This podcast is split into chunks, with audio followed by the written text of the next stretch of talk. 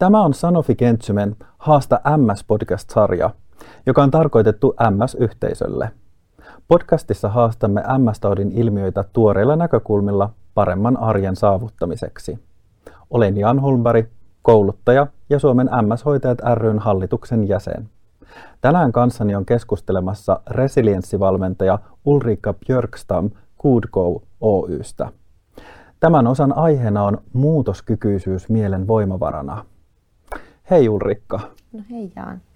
Mun ihan ensimmäinen mielenkiinnon kohde on se resilienssi-sana. Se on aikamoinen sanahirviö. Mitä sillä oikeasti tarkoitetaan?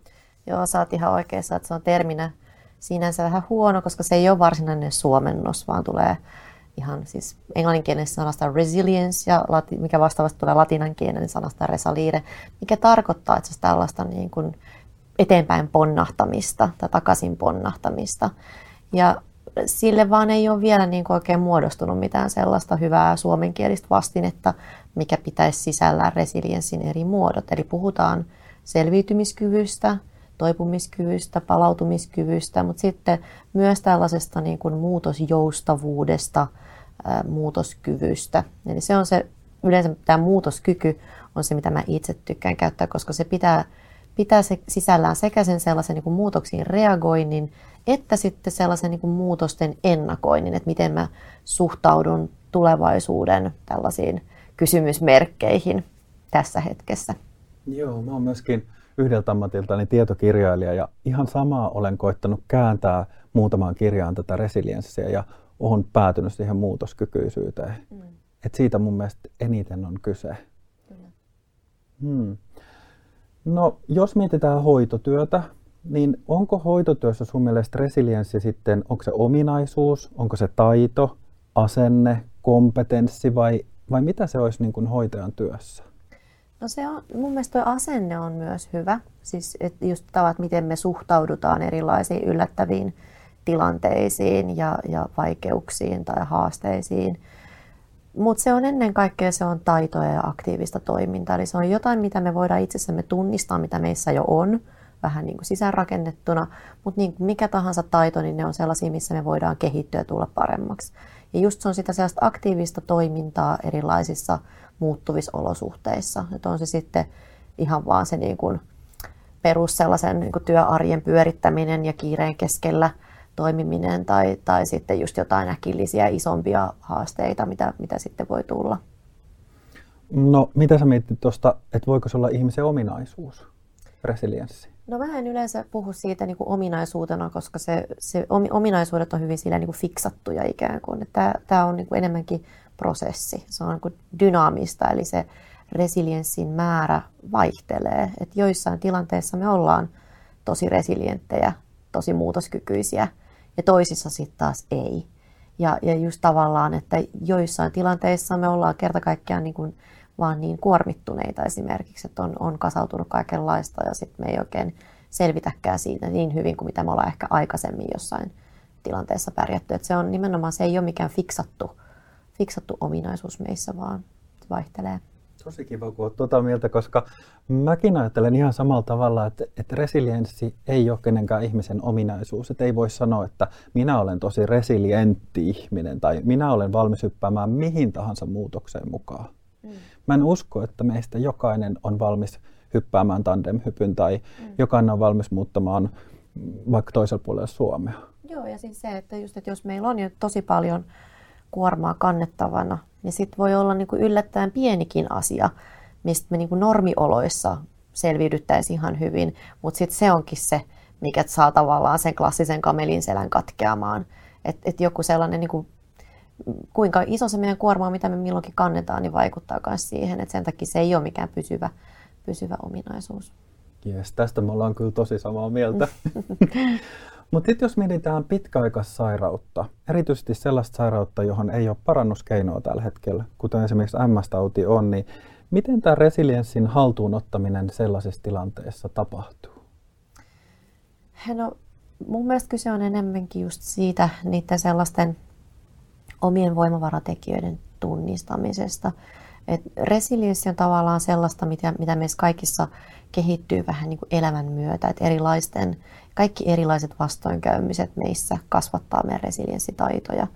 Mutta tosi usein me ei oikein niin kuin olla niistä tietoisia siinä semmoisessa niin kuin, ää, arjen kuorman keskellä. Et just, että vaikka jos istutaan autossa ruuhkassa ja on kiire jonnekin tai mitä ikinä sitten, niin kuin, minkälaisia stressaavia tilanteita nyt sitten onkaan itse kullakin, niin me ei välttämättä niissä niinkään tulla tietoisiksi, vaan sitten kun me ollaan oikeasti jossain tosi tiukassa paikassa, niin silloin meistä ehkä löytyykin jotain sellaista uudenlaista voimaa, mitä me ei olla vaan tunnistettu aikaisemmin.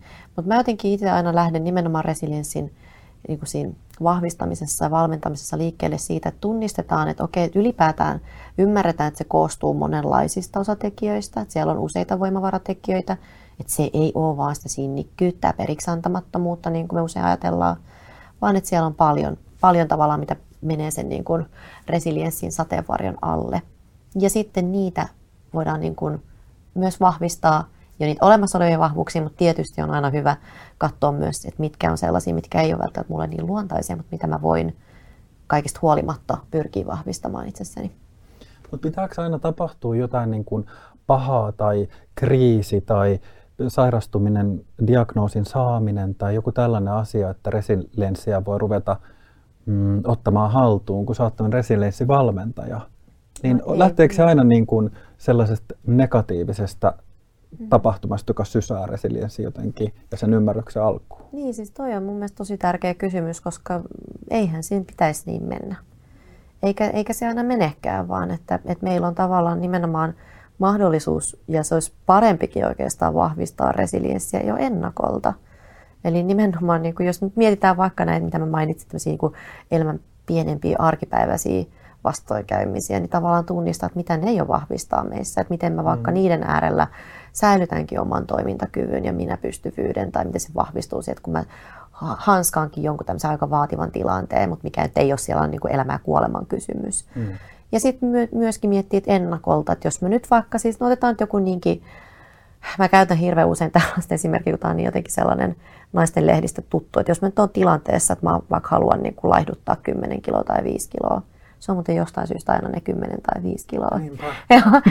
Mutta että on vaikka tällainen, niin, niin todennäköisesti mä ehkä ollut siinä tilanteessa joskus aikaisemminkin ja olen ehkä yrittänyt sitä. Tai tupakoinnin lopettaminen toinen hyvä esimerkki, että se aika usein vaatii useamman yrityskerran. Niin sitten voi miettiä ennakolta sitä, että okei, no mikä tässä on joskus aikaisemmin mennyt pieleen, miten mä voin tunnistaa niitä mahdollisia sudenkuoppia jo tässä vaiheessa, kun mä olen lähdössä tähän projektiin, että mitä siellä niin voi olla sellaista, mistä mun on hyvä olla tietoinen, että mä jo etukäteen teen niitä tavallaan plan B-vaihtoehtoja, että jos mä nyt sitten menen tertutädin 70 ja syön siellä koko käpykakun, niin mitä sitten sen jälkeen, niin kun, jäänkö mä ruoskimaan itseäni vai otanko mä sen nyt vaan, että okei, no tällaista nyt sattuu, että mä voin silti jatkaa, että mulla on edelleen tämä mulle tärkeä tavoite, mitä kohti mä menen.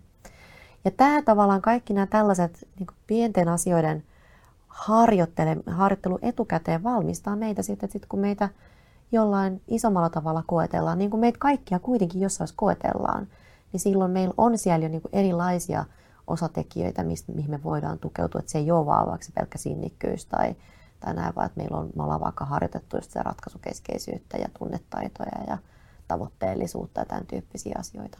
Eli tämä on oikeastaan semmoista peruskoulujuttua. No niin, mä sanoisin, että joo. peruskoulussa pitäisi opettaa resilienssitaitoja, Niin, ja perheissä. Ja... ja perheissä. Siis se on mun mm. mielestä sellainen, mitä mä ajattelen, että hirveän usein, kun puhutaan just tästä niin helikopterivanhemmuudesta, että, että miten vanhemmat tietenkin niin kuin lasten pettymyksiä on, niin kuin, ei, ei, ei kukaan niin kuin haluaisi tavallaan. Kaikkihan vanhempina varmasti haluaa suojella lastaan erilaisilta kolhuilta, mutta kun se ei ole käytännössä mahdollista, kun elämä tulee ihan varmasti kolhimaan, niin sen takia tavallaan ne sellaiset niin pienemmät pettymykset ja epäonnistumiset nimenomaan on niitä, mitkä kasvattaa lapsessa resilienssiä. Ja se itse asiassa on ihan niin kuin todettukin, että niin kuin vanhemman, se miten vanhempi suhtautuu itse omassa elämässään epäonnistumisiin, ennakoi sitä, että miten lapsi tulee niihin epäonnistumisiin suhtautumaan. Tuosta mun tuli mieleen tuosta lasten kasvattamisesta ihan eri asia, mutta kuitenkin samaan teemaan liittyvät kuin hoitosuhde. Niin tarttuuko jotenkin resilienssi, jos on semmoinen hoitaja, joka on resilientti ja, ja jotenkin niin kuin siinä omassa työssään esimerkille, esimerkillään tuo esiin sitä hoitosuhteessa, niin tarttuuko se esimerkiksi MS-potilaaseen, joka tulee sinne vastaanotolle? Vai onko se aina henkilökohtainen prosessi sille, sille ihmiselle, joka tulee hoitajan vastu, vastaanotolle? Mä sanoisin, että se, on vähän niin kuin, se voi olla sekä että. Mm. Et eihän me niin kuin ihmisinä voida toistemme vaikka tunteita johtaa. Mutta jos nyt otetaan vaikka tällainen tilanne, että et, et jos, mä ois, jos sä oot mun hoitaja, mä olisin sun potilas, ja, ja mä oon keskellä jotain tunnekuohua tai että niin menee maltti, niin se, että sinä säilytät maltin jossain vaikeassa tilanteessa, niin se saattaa vaikuttaa mun tunnetilaan. Että no minäkin rauhoitun ja alan sun kanssa yhdessä miettiä, että okei, no mitä me voitaisiin nyt tässä tilanteessa tehdä, tai mitkä on niitä asioita, mihin minä voisinkin sit vaikuttaa. Että kun mä huomaan, että mun mieli karkaa nyt vaikka sinne, että kaikki tämä tapahtuu, vaan mulle mä en voi tälle mitään. Niin et, et se, se voi olla, koska me ollaan kuitenkin, peilataan toinen toistemme tunteita, meillä on peilisoluja ja näin, niin että et, kyllä se on mahdollista. Tiedätkö, mä oon oppinut yhden sellaisen keinon, että kun ihmiset valittaa ja ne on joutunut esimerkiksi odottamaan ammattihenkilöä, että on sanottu, että aika on kello 15, ja sitten se on venynyt 5.45, mm. niin totta kai ihminen on vihainen, että mä oon ottanut aikaa ja teitä ei kiinnosta, niin mä oon oppinut sanoa heti, että mä oon tosi pahoillani, yeah. että tämä on meidän virhe. Niin se sulattaa 50 prosenttia sitä aggressioa heti pois siitä Joo. alusta että no kiitos, tämän halusinkin kuulla, Joo. että aletaanko nyt tekee. No nyt on sinun vuoro ja nyt me ruvetaan hoitaa mm. juuri sinun asioita. Joo, ja hoitaja voi niinku auttaa sanottamaan niitä, että, nyt, että tämä on varmaan sulle tosi turhauttavaa tai että mä näen, että tämä hiukan ahdistaa nyt sua. Että, että tavallaan että hoitaja on niinku hereillä, että jos ei välttämättä potilas itse ehkä pysty niin kuin löytämään sitä, niin kuin sanomaan sitä. Ja, ja usein meillä ehkä on myöskin kaikki vaikeisiin tunteisiin saattaa liittyä häpeää, ja näin, niin sitten jos siinä, niin kuin mun mielestä tällaisessakin niin kuin on kyse siitä niitä tunteiden normalisoinnista, että se on ihan ok, että, että tällainen tilanne ahdistaa sua tai että sä tunnet nyt vaikka surua. Koska... Mä alkan nyt naurattaa, kun mä ajattelin, että myöskin potilas voisi joskus sanoa hoitajalle, kun kauhean kiire päivä ja mitä meidän piti sun kanssa katsoa, niin olisi aika hauskaa, kun se potilas on se, että nyt rauhoitut hetkeksi ja sitten ruvetaan käsittelemään näitä mun asioita. Voihan se noin päin mennä. Mutta hei, sitten mä mietin sitä, että kasvattaako pitkäaikaissairaus jotenkin erityisesti resilienssiä? Mitä sä oot mieltä siitä? Onko siinä joku sellainen elementti, että mulla on pitkäaikainen tällainen asia, josta toivotaan tai se otetaan ikään kuin haltuun tai sun elämään tulee omahallintaa ja lääkärikäyntejä ja hoitajakäyntejä ja tutkimuksia?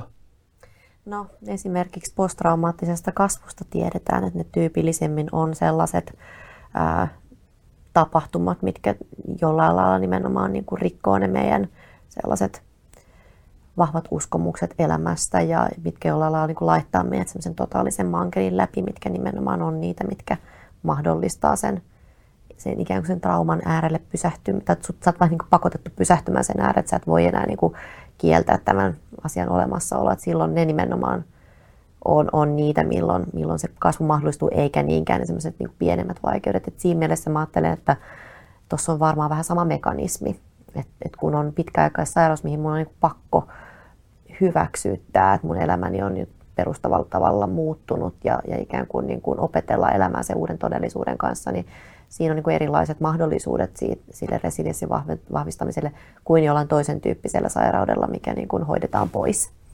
Mm. Et, et, totta kai siinä on niin kuin monenlaisia vaiheita, mutta että se, se nimenomaan, nimenomaan tarjoaa sen, niin kuin, se on mahdollisuus ainakin sille vahvistamiselle ehkä eri tavalla. Kuin Mä ajattelin, että varmaan paljon kiinni on ihmisen persoonasta mm. ja asenteesta.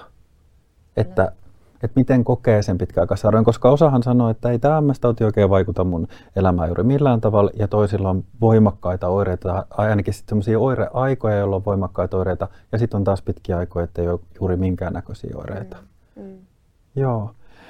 No, mitä sitten vaaditaan ympäristöltä, jotta MS-hoitajan ja MS-potilaan resiliensseillä on parhaat mahdolliset olosuhteet toteutuu? Eli millainen on semmoinen niin paras ympäristö, jos mietitään hoitosuhdetta, joka tukee sitä hoitosuhdetta ja erityisesti sen potilaan resilienssin esiin tulemista?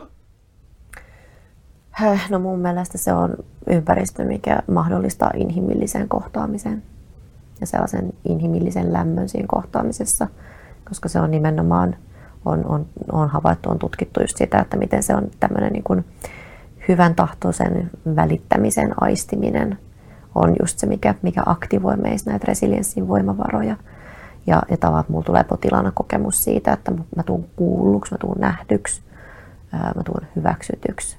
Niin, niin silloin mä, se kasvattaa sitä luottamusta myöskin siihen hoitavaan tahoon. Et, et se, että et, et se ympäristö jollain lailla mahdollistaa sen sellaisen inhimillisen lämmön ja kohtaamisen. Onko paljon miettinyt, kun teen myöskin sairaanhoitajan työtä edelleen jonkin verran, että miten vähän enää tässä arjessa, kun sitä on tehostettu sitä arkea ja tutkimuksia ja, ja kaikki asiat, mitä pitää ehtiä lyhyessä ajassa potilaiden kanssa, koska ne esimerkiksi vuodeosastoloajat on tosi lyhyitä nykyisin, niin miten paljon me näissä organisaatioissa sosiaali- ja terveysalalla ylipäätänsä pidetään huolta siitä, että sillä hoitajalla tai lääkärillä tai kenellä tahansa ammattihenkilöllä, joka pysähtyy sen potilaan ääreen, on oikeasti siihen mahdollisuus. Mm. Että mä oon vähän huolissani siitä mm. asiasta. Joo, joo se, on, se on iso, iso huolenaihe ihan varmasti. Että just tavallaan toisaalta läsnäolo ei vaadi ihan niin kuin hirveästi ajallisesti. Että eihän se, se on enemmänkin just sitä, niin kuin, että miten mä asennoidun tähän tilanteeseen. Että huolimatta siitä, että mulla nyt on tämä lista asioita, mitä pitää saada aikaiseksi, pitää tehdä, niin mä voin silti olla kuitenkin tässä hetkessä läsnä, enkä vaikka ajattele, että mitä mun tämän potilaan jälkeen pitää sit saada tehtyä. Et, et on niinku se sellainen, kyllä me kuitenkin ollaan tosi taitavia aistimaan toinen toisistamme se sellainen hyvän tahtoisuus ja myötätuntoisuus ja sellainen, niin kuin, että, että, että toi ihminen on tässä nyt mua varten. Niin siinä mielessä mä ajattelen, että se ei aina välttämättä vaadi kuitenkaan mitään ihan niin kuin älyttömiä meiltä. Että jos me pyritään, jos meidän pyrkimys on kuitenkin se, että me ollaan nyt tässä läsnä tuolle ihmiselle, niin Tämä on varmaan se asia, mitä sanoit aikaisemmin, että asioita pitäisi sanottaa enemmän. Eli sanoit, että mulla on ollut tosi hektinen päivä tänään, mutta nyt on sun vastaanottoaika, joka on 30 minuuttia, niin nyt pysähdytään ihan rauhassa katsoa nämä sun asiat kuntoon. Niin paljon kuin me tässä 30 minuutissa ehditään. Just näin, toi kuulostaa mun mielestä tosi hyvältä. Niin. Tulisiko siinä sellainen olo, että okei, silloin vaikka mitä, mutta nyt tämä on tämä mun hetki? Niin, ja mä ajattelen, että toihan, että, se, että hoitaja sanoo sen ääneen sille potilaan samalla hän sanoo sen myös itselleen. Niinpä. Että nyt mulla on lupa olla tässä nyt tämän potilaan kanssa tämä 30 minuuttia, enkä mieti niitä seuraavaa 30 minuuttia vielä, vaan että nyt mä oon tässä. Mutta sitten se vaatii sit ympäristö myös sen, että ei saa soittaa siihen huoneeseen, että puhelin ei voi kesken keskustelun sit soida, että joku koputtaa oveen tai täytyy katsoa tietokonetta koko ajan, että sinne saa jotain no. tietoja. Ja toi on ehkä se, mitä sä kysyit tuossa aikaisemmin, että mitä siltä ympäristöltä vaaditaan. Mm. Niin mun mielestä toi on just se, että siinä olisi, olisi tavallaan se työn rauha, on se mahdollisuus tarjota se läsnäolon kokemus niin itselle kuin sille potilaalle. Niin, sitä vaan toivoo sopii, että se joka paikassa nykyisin toteutuu. Niinpä. Um, millaisia terveisiä sä lähettäisit hoitajien esimiehille ja työpaikan johdolle? Et miten hoitajien resilienssiä tulisi johtamisen keinoin vahvistaa hoitotyössä ja hoitajien vastaanottotyössä? No Tuossahan jo oikeastaan noin edellisetkin oli, oli liittyy jo tähän, että miten, miten se niin kuin mahdollistetaan hoitajalle se, että hän voi onnistua siinä omassa työssään. Mutta tota, kyllä mä niin kuin myös tavat, miten siellä niin kuin, miten työyhteisössä puhutaan ää, vaikka tunteista, miten työyhteisössä puhutaan siitä, meidän työn merkityksellisyydestä ja niistä niin kuin tavoitteista, mikä täällä on meille tärkeää ja, ja tavallaan, että miten se sellainen myöskin niin kuin sosiaalisuus ja yhteenkuuluvuus, miten niitä voidaan vahvistaa siellä työyhteisössä, niin kaikki nämä on kuitenkin resilienssin kannalta, jos puhutaan niin kuin yhteisön resilienssistä, että resilienssihän ei ole pelkästään yksilön ominaisuus, vaan Just se voi näin. olla myös yhteisön, työyhteisön tai kulttuuri voi olla resilientti niin tavallaan mä miettisin sitä siltä kantilta, että miten niitä eri, eri osatekijöitä ja voimavaratekijöitä voidaan siitä työyhteisössä vahvistaa. Mä mietin sitäkin, että jos olisi MS-tautiin sairastava ihminen tai potilasjärjestöstä tulisi ihmisiä, jotka olisi kokemusasiantuntijoita tai kouluttajia. Ja niillä olisi ikään kuin semmoinen kärki siinä resilienssi, resilienssikärki siinä, kun lähdetään katsoa yhdessä niitä mm. MS-yhteisön erilaisia palveluita ja, mm. ja hoito, sote puolen erilaisia palveluita, niin se voisi olla tosi mielenkiintoista myöskin. Kyllä. No jos tämä aihe nyt alkoi noin meidän kuulijoita oikein kuumottaa, niin mistä saa lisää tietoa tästä aiheesta, muutoskykyisyydestä ja resilienssistä? Joo, no tuossa 2018 Soili Poijula, joka on muun muassa mun kouluttaja, mutta myös, myös siis ää, traumaterapeutti, traumapsykoterapeutti ja kriisityön ää, kehittäjä ja surutyötä tutkinut niin hänen nettisivuiltaan. Ja sitten häneltä tuli siis pari vuotta sitten ensimmäinen suomenkielinen tietokirja aiheesta, Resilienssi, muutosten kohtaamisen taito nimeltään. Ja nyt tässä ihan eletään siis elokuuta 2020, niin tuli, tai siis nyt oli jo itse syyskuun puolella, mutta elokuussa 2020 eli ihan uuni tuore kirja on Krisse Lipposen kirja Resilienssi arjessa. Eli ne on nyt ainoat suomenkieliset teokset tällä hetkellä, mistä, mistä löytyy, löytyy tietoa. Että Eli nyt on vielä kirjoittamatta semmoinen teos kuin MS-tauti ja resilienssi. No toistaiseksi. Mä alkoi tosiaan kiinnostamaan myöskin blokkaaja, niin tämä voisi olla hyvä aihe johonkin blogikirjoitukseen. Joo. Jostain ainakin alkaisi alku tämän asian käsittely myös MS-yhteisössä. Kyllä, joo, ja mun yrityksen nettisivuilta löytyy myös blogikirjoituksia, missä sivutaan. Ja itse asiassa siellä on nyt parikin mun podcastia odottelee julkaisua tässä näin, että sieltä, sieltä voi myös sit käydä kuuntelemassa vähän eri näkökulmista. Tosin, että siellä ei niinkään hoitotyön näkökulmasta, mutta tämä nyt toisaalta on, on sellainen niin laaja teema, että sieltä varmasti voi poimia jotain sellaisia ajatuksia, mitkä sitten toimii myös siihen oman, oman ajattelun tueksi. Kuulostaa tosi hyvältä. Nyt me luetaan ja kuunnellaan ja sitten me ruvetaan soveltaa tätä tietoa tuossa MS-yhteisössä. Hei, kiitoksia tosi paljon. Olisi ollut vaikka kuinka paljon kaikkea kysyttävää ja juteltavaa, mutta jossain kohtaa täytyy lopettaa ja se hetki on nyt. Kiitos sulle tosi paljon. Kiitos.